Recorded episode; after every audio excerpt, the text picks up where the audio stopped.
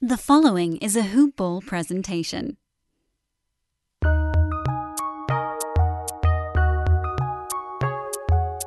Welcome to the Fantasy NBA Today podcast.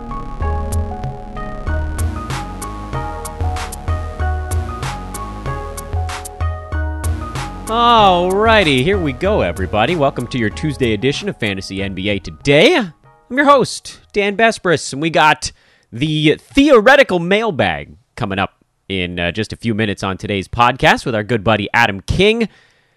And I'm just trying to figure out the right way to organize these Tuesday shows because uh, when Adam and I talk, we we definitely we actually distinctively try to avoid the kind of day to day stuff that normally gets covered on this podcast because look the the simple fact is the big broad strategic things are more interesting and impact you a lot more than me saying who's this uh who's this two day streamer pickup kind of thing. I know that all that stuff is important and we, we don't want to miss any of those things. Um, so, what I, I think I'm going to do going forward, and I want to make this fast because you're hearing me sort of talk this through live on air, is on Tuesday shows, I want to just dive straight into Adam's segment. We're going to the theoretical stuff at the front end. We'll kind of see how long that goes, where that takes us. And then after that, we'll blitz through a quick Monday recap and kind of get everybody resituated. So thanks for tuning in, everyone. Uh, you can follow me on Twitter at Dan Besbris, D A N B E S B R I S. Be sure that you do. I know I'm falling way behind on Twitter questions. Sorry. Uh, it's been busy couple of days. Hope you enjoyed Reverse Chronological Lightning Round Monday yesterday. Today, let's just do this thing. A few interesting names were tweeted as to what we could potentially call this segment. I don't know many of them are safe for work. So we're just going to go with the very deep mailbag for now. Welcome back to the Tuesday edition of the Very Deep Mailbag with my good buddy, Adam King. Adam, what's up, man? Good morning. We'll do this shtick every time.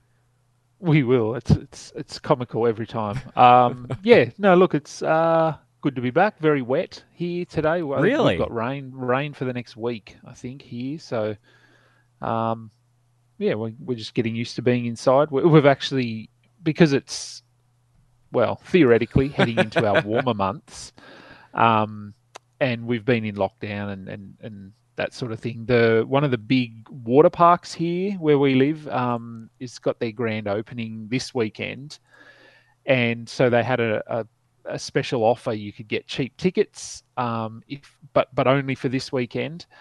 So we bought some and thinking, oh yeah, it's warming up. It'll be nice. Uh, and the forecast is a lot of rain, and I will tell you how uh, how warm it or cold it's going to be. I know what it's going to be in Celsius. It's going to be Oh, you're doing about fifty degrees Fahrenheit. So fifty degrees where you are. That was pretty good. Quick conversions there. I remember it's nine fifths plus 32. I'll never forget that for some reason. I don't know why that's a thing that sticks in my head. It is. It is what it. You know, I've always there's there's a weird phenomenon, and then we're going to dive into some fantasy questions here, uh, where I feel like it's hard for the human brain to visualize a different weather pattern than what's happening right outside their own window. So, like in my mind, and obviously this is a particularly stark contrast because you guys are headed, you're in springtime where you are right now. So, in my mind, I'm like, oh, it must be nice. Um, we're supposed to be in cool fall weather, but of course, I'm in Los Angeles, so fall doesn't really exist. It's 64 and partly cloudy where I'm at right now. So, I just assume that's what it is everywhere. That's uh, that's my my simple brain. Uh, we got some good questions this week. We got some good questions. First of all, by the way, you can follow Adam on Twitter at AdamKing91, and every Monday I send out a tweet, or we might alternate depending on who's less busy at a given moment, asking for questions for our very deep Tuesday mailbag show. The the point is not so much to analyze your specific trade that's happening in your league or on your team, but rather to discuss sort of the larger strategic elements that go into fantasy basketball and how they change over the course of a season is always I don't know, sort of somewhat illuminating to me because I'm what am I thinking about versus what are all of you guys thinking about? So, some really good questions came in on this one, uh, and we're to just dive right on in here. Adam, first question is kind of a combination from two people, so I want to make sure I give the, the, the tweeters their proper credit. Uh, Scientist07 on Twitter said, What should we be doing with our teams after three weeks? For instance, head to head, if we didn't draft a punt, but my team looks weak in some areas, do I give it more time, look at the wire, trade for categories? And this actually sort of uh, dovetails with a question from Rudolph uh, at Mariano Rudolph. At which point of the season do you start fine tuning your lineups? That is, where do you when do you show up strong categories, or uh, full punt weaker ones? I want to go to you first on this one because you're more between the two of us. You're the head to head guy. I'm the roto guy. My answer is going to be really different than yours on these this grouping of questions. So for you, Adam, I know you actually punt in drafts a lot, but when do you really start to make those hard tweaks on your head-to-head team? Would you do it already? We're probably near that near that time now. I would say probably a month, um, which we are closing in on. What three three weeks now, three and a bit or something. Yeah. So um, yeah, look, I, am I'm starting to. So w- sort of what I've been doing is um, for the first few weeks, I don't really worry too much about the results. Um, I mean, it's nice to win, but if you don't, then that's not the end of the world. I I look at uh, league standings, so I pay a lot of attention to league standings and and sort of specifically each category where I'm sitting, having a look at where what my players are doing. Are they doing what I thought they would do? Are they not? Uh, so in in one of my teams, uh, for example, I lost. Uh, what are we? It's an eleven cat league, so I think I lost no, no, it's a nine cat one. No, so I lost seven one one last week, which is not good. Like that, that's that's not what I want to be doing. But it was close. Uh, going into the final day, I was actually up, and the guy that I was against just had a phenomenal last day. Uh, he had. I will bring up his team. Um, where are we? Here we go. So he is. He had in that last day um, so he had Jayson Tatum when he had his finally had a breakout game. Cole Anthony had that huge game. He's got Dejounte Murray, who was really good. Evan Mobley, Rudy Gobert, Turner had a great game. Uh, Buddy Hield went off. So he he just happened to have a really really good day, and so I lost. And and I mean you could look at that and just go, well, my team sucks. It's not doing what I want. Let's make some trades and change things up. Um, I haven't really done anything. Um, a few of my guys have just not been where they need to be. Michael Porter Jr. unfortunately is on that team, so uh, he he's he hasn't been where I need him to be the whole season. So I am starting to have a look at at whether my team is living up to expectations and and just making some minor tweaks, uh, but not not really around my main guys. Just uh, maybe I can grab a guy off the waivers. So I manage. It's a team that I'm I'm punting guard stats, so I just want big men and big men stats, uh, and three pointers. And so I managed to pick up Josh Hart and and uh, a favorite of yours, Nick Batum. Yeah. You know, I love yeah. me some Nick Batum. I know that my my yeah was for the entire response, but also definitely for Nick Batum, who's been uh, yes. pretty damn good so far this year. Number fifty nine, by the way, in nine category leagues on that waiver wire scoop.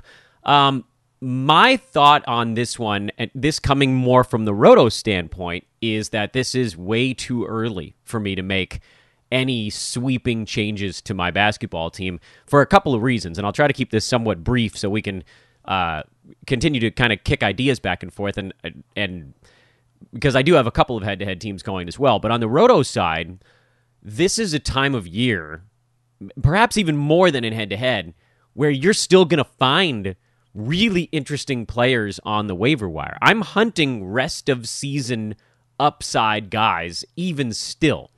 There is so much time to make up ground in Roto. And in fact, like you you basically can't lose ground in the first two and a half, three and a half weeks, which I know sounds like an idiotic thing to say, but the way I mean it is like the your worst case scenario in a games cap roto league is spending games on guys that don't deserve to play meaning like starting a guy who's a top 175 type player in a 12 teamer That guy's just not helping your team. You're better off just falling a couple games behind, even if that guy that you had to bench was going to be someone shoring up a category that you really do need to help in. But these guys keep popping up. You know, we like from on an injury standpoint, if Mitchell Robinson and Nerlens Noel miss any time, then stream a couple games out of Taj Gibson. If if Nikola Jokic gets suspended for what happened yesterday, there there might be a, a backup plan and a guy like a JaMychal Green floating around out there where you can squeeze in these kind of streamer type guys just as long as you're not wasting games on dudes that don't belong. So it is really hard, really hard to fall behind in Roto right now unless you're playing all of the wrong guys. So to that end, I don't think you really need to lean into things that you're weak in. I don't think you need to like pivot. And, and you know, the funny thing too, Adam, is when you talk about Roto, if you find you're really good in one category and really bad in another, you kind of want to bring them both to the middle. Whereas in head to head, if you find that same thing is happening, you probably want to push them farther apart. Like, all right, well, I'm just bad in this category. It's time to throw it into the wastebasket of history. I'm really good in this one. I need to make sure I win it every time. In Roto, you want to make sure everything is pretty damn well rounded unless you are so beyond screwed in something there's no coming back. I'll also point out everyone is dealing with the field goal percent issue so far this year. You are, and I'm ta- speaking to you, the broad you listeners, you're not alone if your team got off to kind of a bad shooting start because pretty much every team in your league is going to have one or two guys that's that can't shoot the basketball so far this year. So that's been pretty prevalent as well. I make a lot of my roto pivots, whatever they might be, whether it's the the midseason give up on a category uh, or trying to sort of power boost a couple. I tend to do that more about two to three months into the season. It, it's not so much a halfway marker, but getting close to it, where then you really do know where are things getting out of hand, where can I make my big moves, and if you didn't play guys that don't belong, if you if you lagged back a little bit, you've got room to operate there as well. Um, I don't know. I mean, Adam, sort of throwing it back to you on this thing.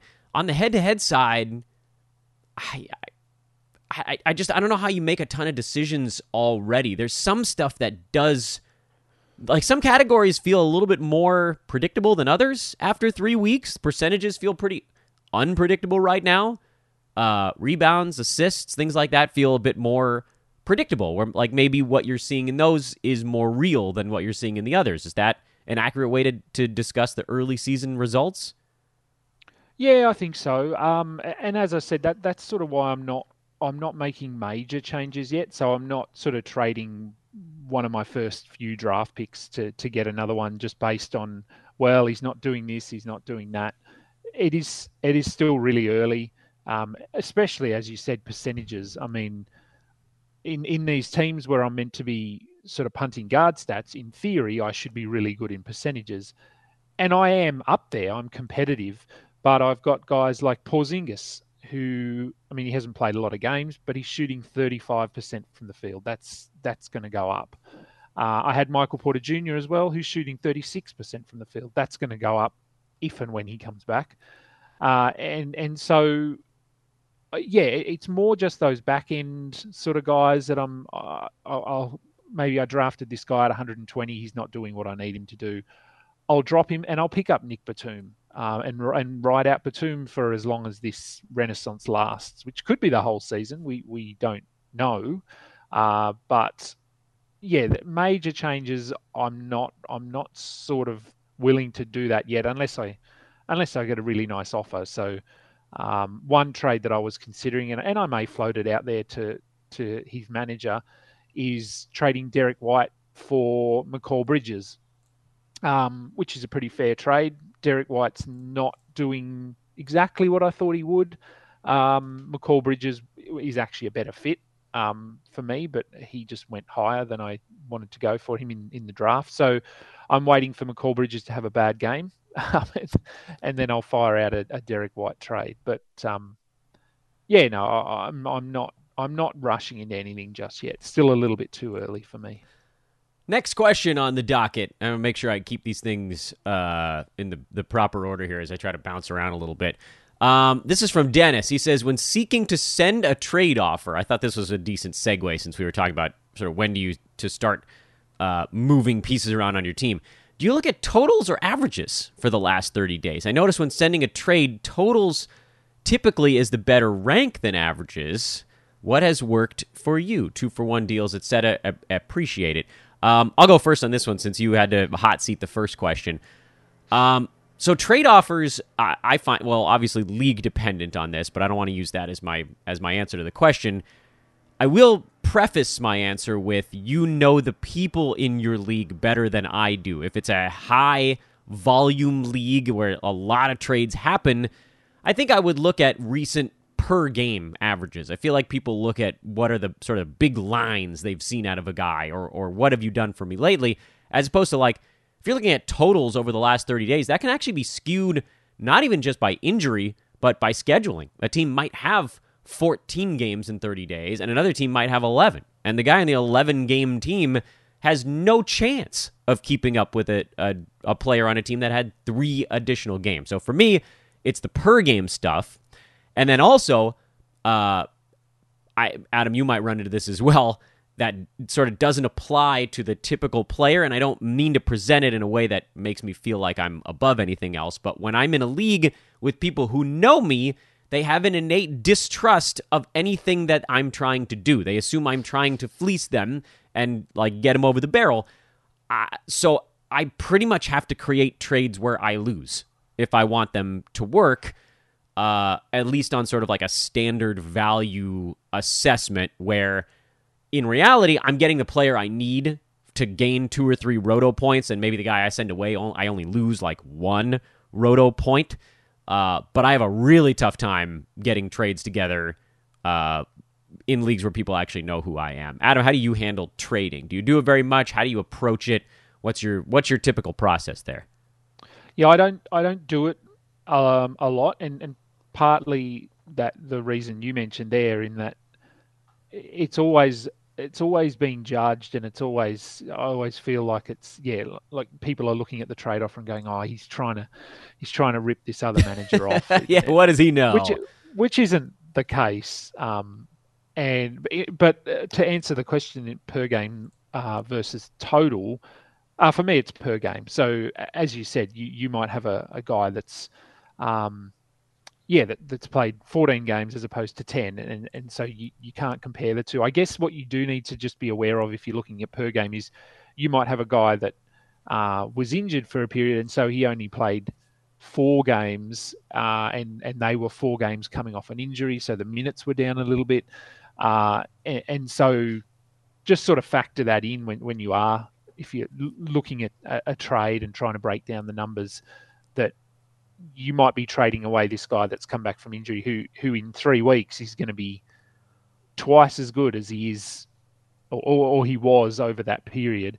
So lots of little things to consider. Um, but I think also this, which I think is one of the topics we're going to talk about, this almost sort of segues into that, is that a lot of times I know, like so for, for all of my leagues, my trades, I I do approval by commissioner only. So it's it's me or whoever whoever the commissioner is um, approves it. It's not a voting system because, as you said, people will often look at trades and really break them down and and and then sort of say, well, this guy's trying to rip this guy off, and that's not a fair trade.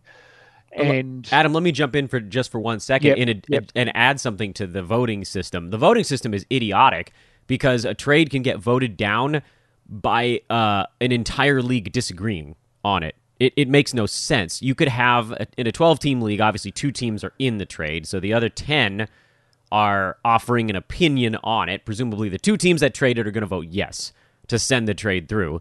Uh, so, you know, whatever you need, you need seven of the remaining 10, I guess, to vote no to make that thing. Here's the thing the remaining seven, you don't need those seven people to agree on what's wrong with the trade like four of the seven people could think team A is winning it by too much, and three of the seven could think team B is winning it by too much, which, by the way, makes it a fair trade, but they all would end up voting no, and the trade dies on the spot. That is not a workable solution in any universe. It absolutely positively must be a commissioner approved system, and if your commissioner isn't trustworthy, get in a different league. Continue.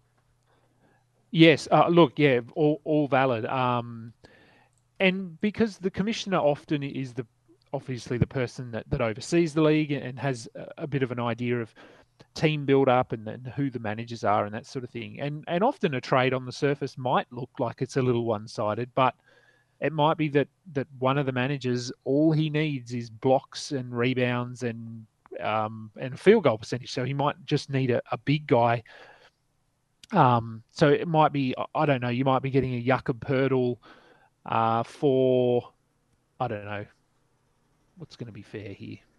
It almost doesn't matter. it, do, it, doesn't matter, but but you might be getting a Jakob Poeltl uh, for for someone I don't know, like a CJ McCollum, um, and on the surface you go, well, no, that's not fair. Um, McCollum is way better. He scores all these points. He's, but I would assume their ranking is pretty close. I haven't even looked at the rankings, but um, it might be that yeah, th- this guy who's giving up McCollum is punting points. So what's McCollum helping him with there? Really, not not much at all. So it, I think yeah, it needs to come down to the commissioner. Uh, voting for that for that trade, and, and I've just done that in all my leagues. And to be honest, no one has even batted an eyelid. No one's commented uh, and if a trade comes through, I get the okay and I approve it straight away. I think that probably covers the trade stuff, although there was one sort of quickie question of how long you leave a trade sitting. If you proposed it to someone else, I think you leave it sitting as long as you still would do it, right? I don't know. Any other reason to take it down other than like running out of available trades? Because I think you can I think you can only propose six at a time on Yahoo. There's no other real reason to take it down, right? No, not really. I mean, as we sort of touched on off air, occasionally you'll you'll get the regretful manager who will come to you two days later and say, "Oh, I don't think I should have done this," or the guy that I just got in the trade has just done his knee and he's out for the season. Well, that's fantasy basketball. That's um, yeah yeah, that's that's how the cookie crumbles. I mean, maybe the other manager will agree to to undo the trade, but that's highly unlikely. Yeah, nah, nah. Well, I, I, I think that's actually another argument for uh, for commissioner approval and fast. The waiting period is just a period where something horrible can happen uh, that ends up having people yell at one another. If you try, if the yeah. trade happens and it's processed, it's done. There's no going back on that. It doesn't matter what happens in the next four hours. It's done. But the only, it, I, I, yeah, I feel like the only rule there is that like your commission needs to make sure that they're consistent with it. If a trade happens at like 11:55 p.m., I don't think they can expect the commissioner is going to approve it that night in the next four minutes. So there probably needs to be some sort of uh, numerical cutoff for like when a trade can happen and have it effective the next day, or then the commissioner will approve it the following day. I just turned down my waiting period, even in the, the leagues where I'm commissioner, because I'm like, look, I'm going to be busy sometimes. So my waiting, waiting period is one day. Trade happens one day, it's over. That way, even if I can't get to approve it quickly, it'll push its way through. But Adam, I want to get to the arguably my favorite question of the day and make sure that we have enough time to to really dig deep on this one. This is from Daniel Risby. Uh, is it worth trading away players a lot of trade related questions today, which I think is kind of cool. That means we're getting into that part of the season. Is it worth trading away players that make up the stats of your team for players with a higher ranking? And then he, he explained himself because that was uh, sort of a difficult way to, to uh, create an all encompassing question here. That is, would you trade away someone sacrificing key stat categories on your team for someone with a higher rank? Just because they're the higher rank and like the the problems that that creates. I think I went first on the last one. So Adam, what are your thoughts on and I have a ton of them. This is really the question of what is the ROI of any trade you're making? Would you always target the guy Adam with the higher ranking in a trade or is it sometimes worth it just to have the guy who's ranked 18 slots lower if he's got categories that you need? Mm. Uh, and I think I, I, think there's a, a probably a different answer again depending on your format here, whether it's ro- roto or head to head. In a head to head league, uh, so he's used his example was um, he has Myles Turner and Jaren Jackson, and someone is willing to pay over the top um, to get either of those guys. But for him, his focus is blocks. So these two players are going to have a lot of value for your team, obviously. I guess my it would it would depend on the every situation would be different for me every team. So if my team was so strong in blocks that I could absorb losing one of these guys, then I would absolutely consider it. Um, so if you're so far ahead that um, you lose Jaren Jackson, who's averaging, what's he averaging? 1.9 blocks. So two blocks um, a game, what three, four games a week, eight blocks. So if you're if you're winning blocks so far every week by I don't know if you're 20 blocks ahead of, of your opponent uh, and you're way ahead in the stats, then you can go well. Yeah, look, I, I can give up his two blocks a game and maybe get a player back who's only only going to give me one block or 0.8 blocks. But it's a player who, in the scheme of things, is a two two round um, a better player, then I think it's probably worthwhile doing because you might then find in two weeks' time you can trade that player that you've just got to get someone uh, to get a Rudy Gobert um, or, or, something like that who, who's who's going to help you perhaps even more than Jaren Jackson. So it's something that I would consider if if I was close in it. So if I'm meant to be dominating in blocks and I've won one week and lost two weeks, but I'm sort of up the top and uh, it's close. Uh, I would possibly not do it. Um, I, would really have to just look at the player that I'm getting back and wh- who I think is going to have the better long term value. Um, someone like Myles Turner, who's been a top sort of 30 player over the last week or so, perhaps he cools off at some point. We've seen him do this before where he's put up sort of second, third round numbers, and then he'll his minutes will drop and he, his shot won't be dropping. His rebound numbers will come down, and, and he might end up being a top sixty player. Whereas you can get a guy who's who's top forty, top thirty at the moment with a, a ceiling to be a, a first rounder or a second rounder. Uh, so I don't know if that really answers the question from a head to head perspective. Um, it would really depend on on the individual team and, and where your focus is. Yeah, I think my take on this is um, I'm very much a, a yes. I'm more than willing to take the the loser side in a trade like this, which is I, I am just trying to simplify the nomenclature, and it, it does it attaches to what I was talking about uh, on the roto side, where if you do lag behind a little bit, and as you figure out what categories make the most sense for your team, you can attack those. And I've done this before. I mean, I, don't even use a, a trading example. Um, Adam, a couple years ago, I had a roto team that, uh, you know, I was watching the stats like a hawk. Last couple weeks of the season, I'm, you know, X number of, of blocks away from catching somebody. I actually benched Damian Lillard, who was fully healthy uh, and was almost definitely going to put up a 25 and 7 kind of game with great free throws and all the typical Dame stuff. I know we may have forgotten what that looks like so far this year, but he'll be fine. Uh, in favor of, I think I played Pat Beverley over him. Like I was, I, I had a couple of guard games left. And I was like, look, I need Pat Bev. He has a better shot to block a shot and get six rebounds than Dame does. And it actually worked out because I was fine. I think I my my points didn't shift at all. Once you're that late in the season, uh, the difference between somebody scoring 25 and nine is like basically no difference at all because everybody's separated by four, five, six hundred points in Roto anyway. Uh, but I was like four blocks and 45 rebounds away from picking up a couple of points. So that's an example, not even on the trading side, of playing someone who was 50 to 60 slots lower because it made more sense for my team in that moment. Now, if you extrapolate that, if you stretch that out over a longer period of time, yeah, obviously, you know, if I'm going to choose Dame or Pat Beverley for a month, it's going to be Dame for the month. Uh, or in this particular case, it was like Dame for 14 games, then Pat Bev for one. But when you're looking at trades, it's all about what makes sense for your team. If you're in head to head and you're leaning into a punt, you probably want to keep this the stats that you're really good at. So again, that could be an argument for trading away the higher ranked player, shoring up the categories you're already good at.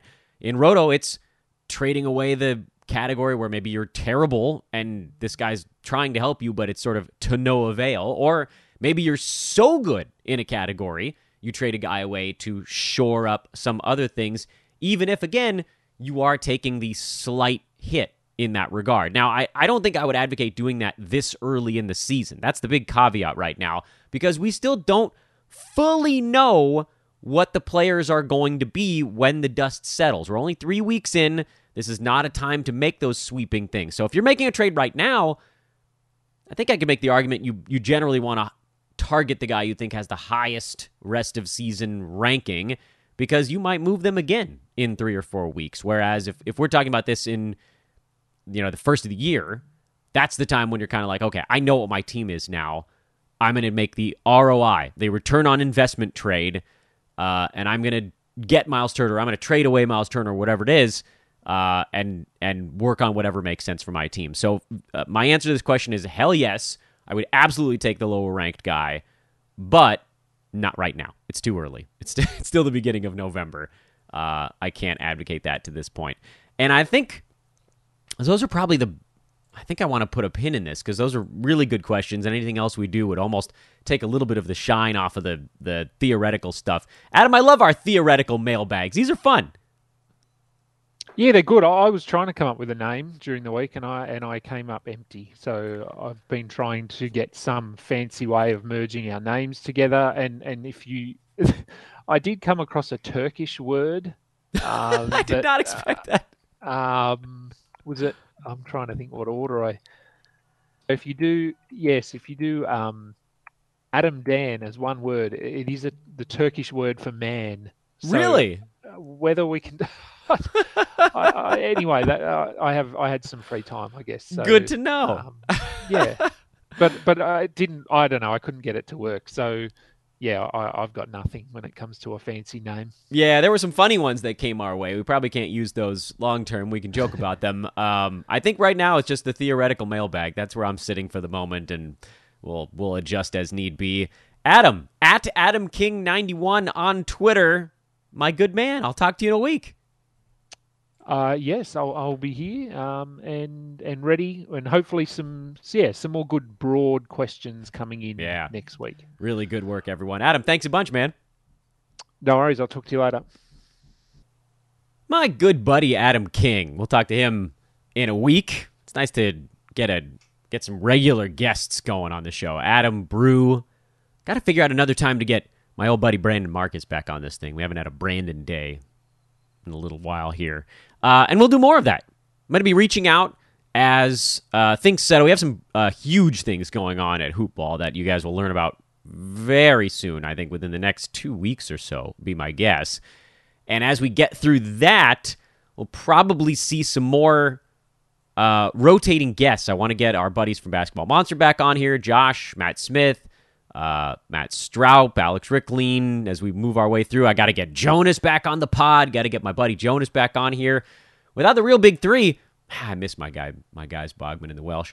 Um, got a lot of names that I want to get back on this thing, and we did it. We had so many of them during draft season that I, I admit I got a little bit overwhelmed with information, trying to track what everybody was saying and make sure that I was relaying it properly. But now we're in the grind of it, man. We're in the thick of the season. It's time to get everybody back on. Talk about how things are going, surprises, things of that nature, strategic stuff. That I think is the most important thing. What are they doing with their fantasy teams right now? And how can we apply that to what we've already talked about and, and kind of what we're doing with our own fantasy operation? Let's blitz through the Monday recap here. I, I, again, I want to keep it somewhat on the short side today and just sort of highlight the most important stuff. On the Knicks side, a uh, quick important note Nerlens Noel left after 12 minutes with a knee injury. If he and Mitchell Robinson are out for the next ball game, Taj Gibson would absolutely earn himself a spot start. He played 31 minutes, I want to say, in relief in this ball game. Very baseball y term, but uh, kind of what he did. Now, if either Noel or Mitch Rob is good enough to go, you can throw it all out the window because those guys get a whole bunch of run in that particular instance. On the Philly side, they're down a whole bunch of guys right now. Joel Embiid, Tobias Harris, Uh, Matisse Thybulle all in COVID protocols. Ben Simmons still out as the Simmons saga drags on. And in the meantime, the starting five put up only, I mean, the, the team only scored 96 points overall. Starting five scored 71 of those, and all five guys were positive impact fantasy players in that game. Seth Curry, 14, 4, and 6, a steal, a couple of three balls, made his free throws. Furkan Korkmaz, five three pointers in this ball game. That was a really nice game for him in 40 minutes. I mean, the thing is, they just don't really have a choice but to play these guys a ridiculous number of minutes because they were down to eight healthy bodies, and and one of those eight they don't even really want to use that much. that's Paul Reed. Shake Milton only played 22 minutes. I thought he'd do a little bit more in that ball game. Georges Niang is the guy I don't really trust inherently because his game is basically fully dependent on hitting three pointers. And the rest of these guys can do other stuff. Andre Drummond is a must start guy with Embiid out. Tyrese Maxey, with extra usage, moves back into the starting fantasy category. I really like Danny Green. I don't know if you guys remember what he did last year when half the team was out. Remember, they this isn't the first rodeo for Philly in the COVID era. They had a bunch of guys out last year and kind of timed it. I think Tobias Harris actually was hurt briefly, and a couple of guys, Seth Curry, I believe, was down with COVID, and a couple other guys were down with COVID or just protocols. I don't remember exactly which one it was. And I think Simmons had a, a back or a knee or something like that. And so there was a stretch last year where it was like, it was basically Danny Green versus the universe. And it was sweet.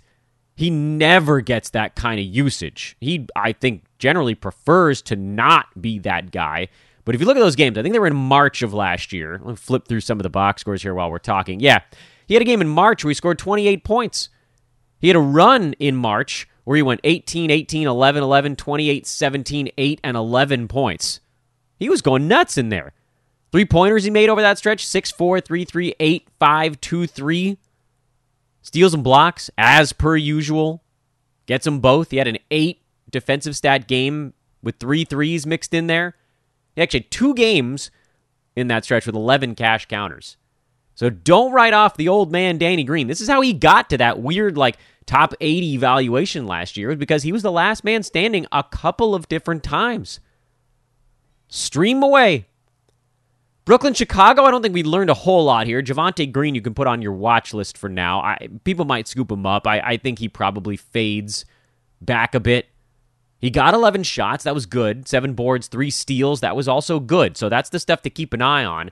Can he get 10 plus shots on a game to game basis? I don't think so, but I don't know that the answer is isn't yes. And the rebounds were good and the steals were good. So keep an eye on Javonte Green. He's a watch list guy right now. Uh, getting LaMarcus Aldridge questions again. That's going to be coming and going as the season comes and goes. Uh, he's been very good over the last week. He's right around top 80 in that stretch. 12 points, 5.5 boards, 1.3 blocks, good percentages in both things. I just, you know, you couldn't possibly convince me that he's going to be able to do that top 80 long term when Nicholas Claxton is back. We've seen a few good games out of Aldridge.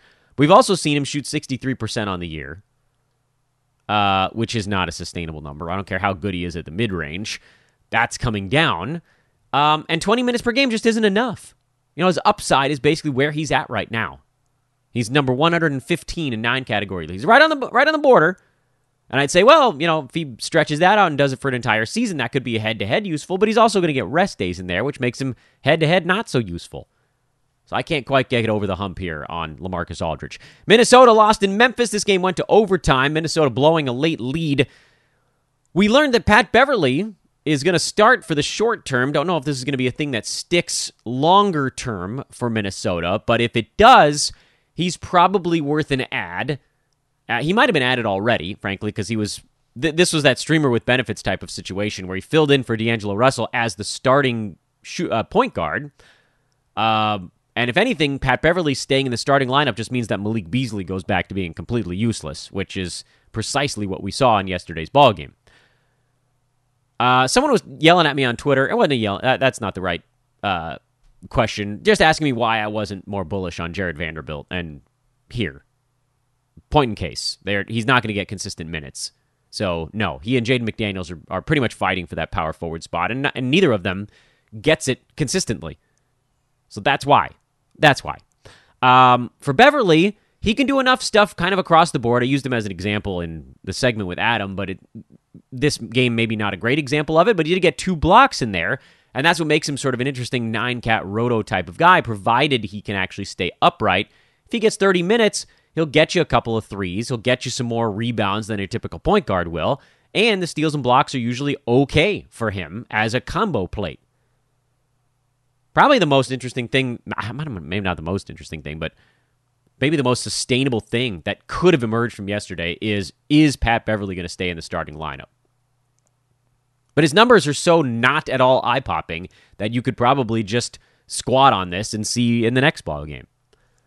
On the Memphis side, Brandon Clarke got 24 minutes, and if he ever gets 24 minutes again, he definitely belongs on a roster. I just I got to see it twice. I got to see it twice. We took him take we saw him take a step back last year. He's averaging just 14 minutes a game so far this season and sits outside the top 250. He's only cleared 20 minutes twice, and the previous time was their second game of the year, uh, where he went one for four and missed one of his free throws. Remember, he was at 24 minutes a game last season, but the only reason he didn't get to fantasy value is because his shooting disappeared. He went from 62% and 76% field goal free throw to 52 and 69 last year. If you adjusted those numbers back up to his rookie season's values, he would have been a top 75 player last season. But you can't lose 10% on your field goal and expect to stick when that's one of your calling cards. Field goal percent was kind of his thing. That goes away. You don't have a thing anymore. So I need to see this again before I go launching face first into a Brandon Clarke experiment. Uh, Ja Morant got real hot late in this game. That's a great opportunity now. If you want to try to move him, this is perhaps a little window as he pushed himself back up the leaderboard. Remember, he had fallen uh, down near like 52. He's now back up to 42 after this big ball game. But that other stuff is creeping in. The field goal percent, the free throw percent, that stuff is all starting to appear. And the 1.6 steals, that's probably also coming down. The 1.8 threes, that's come down. He was up around three to start the year. Points, boards, assists, if that stuff sticks, great. But the 48.5% shooting, that's also coming down. I think if you can get a top 50 guy for him, you got to do it. De'Anthony Melton bounced back. Uh, Jaren Jackson Jr., quietly efficient game before fouling out. A lot of good stuff there. New Orleans, Dallas. I like Josh Hart as your streamer du jour right now. We'll see what he looks like as guys get healthy, but you got to fire him up. Jalen Brunson, 30 minutes again, 17, 4, and 6. He's been very good for the Mavericks. Uh, Tim Hardaway actually had a decent ball game as well, but from a usage standpoint, Brunson's kind of pushed himself in front of everybody besides Luka and KP. So we got our confirmation here. With Porzingis back, Brunson has still been good. Two games in a row. They like him. They're using him. Fire him up for now. Understanding, of course, he has a fantasy stat set that is really hard to keep inside the top 100. He is points, he is rebounds, and he is, well, not even rebound so much. Decent rebounder for a guard, but he's basically points and field goal percent with a I'm not bad at rebounds and assists. He's been slightly better than average because he's been able to just sort of have the ball more. But he's not a great foul shooter. He doesn't get defensive stats, and he doesn't hit three pointers. That's four things that you'd hope. Well, three. You know, we can wipe blocks out because you don't expect a guard to get a ton of blocks. But free throw, steals, threes. These are things that you expect of a shooting guard or a point guard, whatever he's playing out on there on the floor right now. That he doesn't give you. So he has to make up for it in other out of position stats to stay above the fray. It's why I'm so skeptical. But right now, he's getting so much run that you got to roll with it. Miami went into Denver and laid an egg, and then uh, Nikola Jokic creamed Markieff Morris. I don't have strong feelings on uh, the the extracurricular stuff that went on in this ball game. We'll find out when we find out on the Jokic stuff. I, I would assume some short suspension is coming, which sucks because he had been the number one player in fantasy again. I think Steph actually moved in front of him after last night's crazy game. But boy, if uh, like Will Barton has gone full voodoo doll style this year because everyone is going down in Denver besides Will Barton, who's been good enough without all these guys going down, he's now number 45 in nine category leagues. And he's probably got a game or two here, depending on what happens with Jokic, where he can eclipse that. He's just going crazy to this point. Someone else probably steps up if Jokic gets suspended. Will it be JaMychal Green? Will Aaron Gordon finally have a decent ball game or a couple in a row? Monte Morris got close to decent fantasy value last night. I could argue this is an okay game. Will he be forced to take an extra couple of shots? I think it's easier to just leave that one alone because I don't think the suspension is going to be all that long. Meanwhile, on the Heat side, Bam Adebayo left this ball game and then came back, and he just he doesn't quite look himself dealing with a sore knee. We know that that's what's going on there. Um, but like, look, Jimmy Butler was the only Heat who showed up for this ball game, so if you want to clown on Bam Adebayo, we have to clown on Kyle Lowry, who had one of the worst games for anybody all season long right now. And uh, Tyler Herro, who was a little bit better than the other two, is now falling. He's outside the top 80 in nine category leagues. So, um, you know, make your move when you can. We've been talking about how you, you kind of have to sell high. Do it if you can still do it. Steph Curry beat the Hawks I think that's a fair assessment of that ball game. Warriors are just playing well right now, and the Hawks are playing poorly. I don't even need anything else to put into this thing. Uh, Clint Capela had a bad one. Trae Young, John Collins, those guys have been able to stay very good so far this year. There's just like a weird chemistry thing going on with the Hawks that I can't fully figure out. Trae, Collins, Capela, those guys are good to go. Bogdan is probably a safe start most days. He's sitting right around the edge of the top 90, and then that continues to be it. On the Warriors side, I think you can probably bench Andrew Wiggins until he starts to look like himself. Uh, there isn't much usage going to him right now, and when it is, he's not making his shots. The defensive stats aren't really there yet. If you want to just squat on him for a little bit, he'll get there. It just he's kind of playing himself into game shape, as a lot of guys have done so far this year. But we also knew he was coming off an injury, so sort of a double whammy there. Jordan Poole, a couple of good ball games in a row now. He's pushed himself back up into that 60 to 75 range. If you can sell, do it.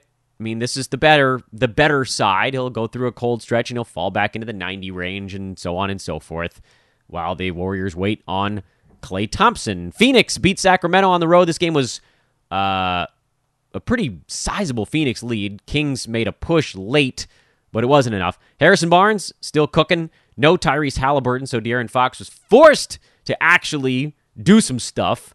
He'd had three steals and three blocks, but Fox still isn't even like he's not even on the board in fantasy leagues right now. He's number 192, and he'll obviously come up from that, but you know, he's got teammates that need to be involved now, and games where he's like the lone wolf, they don't go all that great. I mean, they're the argument here was probably there should have been more Harrison Barnes and missing Halliburton, that hurt him.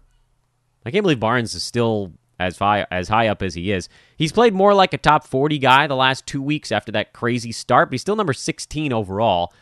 If you could sell him for someone inside the top 40, you'd definitely do it. I don't think you can get that, but worth a shot. Mikal Bridges, four defensive stats. Nice to see that. Chris Paul still quietly trucking along. They didn't bring the starters back, really, in this ballgame, or not all of them at least. Uh, JaVale McGee is your guy if DeAndre Ayton has to miss any additional basketball games. Then Cam Payne got hot for a game and nobody cared. Uh, Lakers beat the Hornets 126 123 in overtime.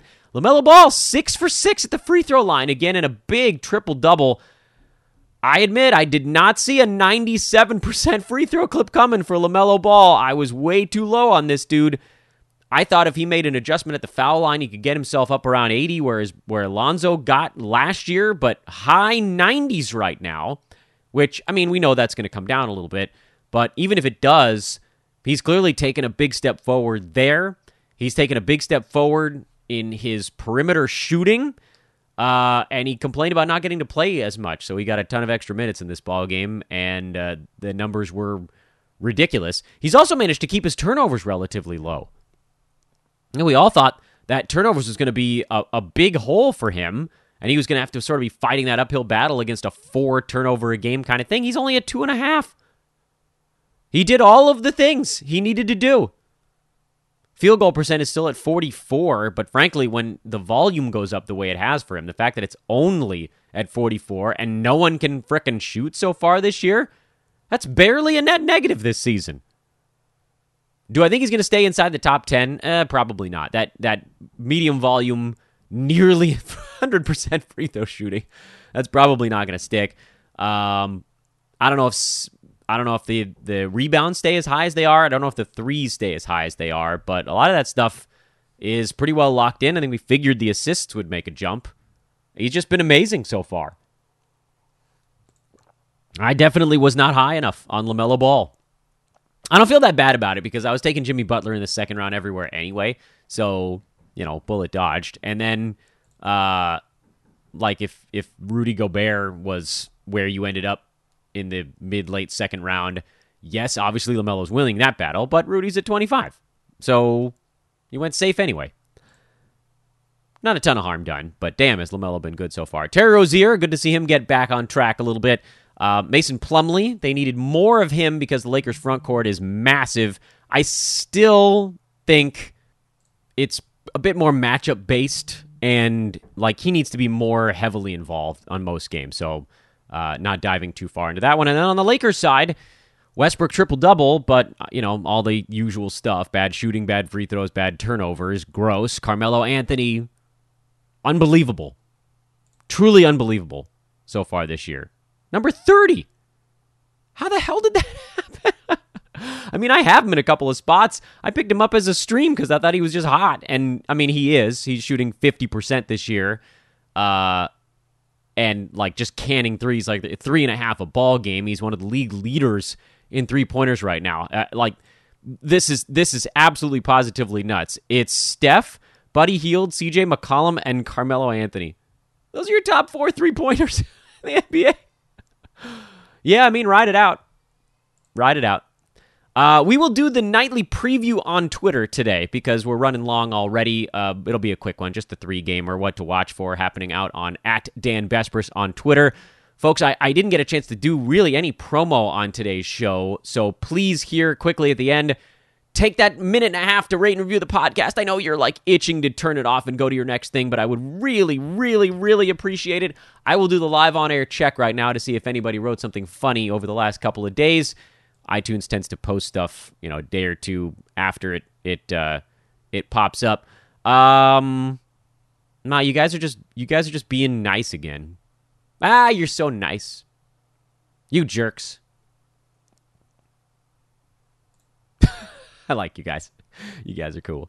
Uh, thank you for everybody that's rated and reviewed it so far. If you're someone that's watched, listened to the show forever, um, grab your buddy's phone and do it on that one. It all helps. I promise. It really does. It all helps. And again, very happy to announce that this podcast will be sponsored all season long by our good friends at manscaped.com. Use promo code hoopball20 Get 20% off and free shipping on whatever you get over there. Lots of cool holiday stuff coming out over at manscaped.com. So uh, take a peek, see if you want anything, even something cheap. Get some boxers, get some cologne, whatever it is. Uh, even bigger sales coming up. But you guys got to use our promo code. Otherwise, they'll think we, we stink at promoting them over here.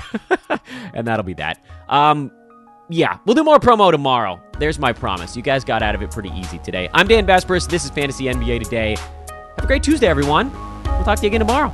So long.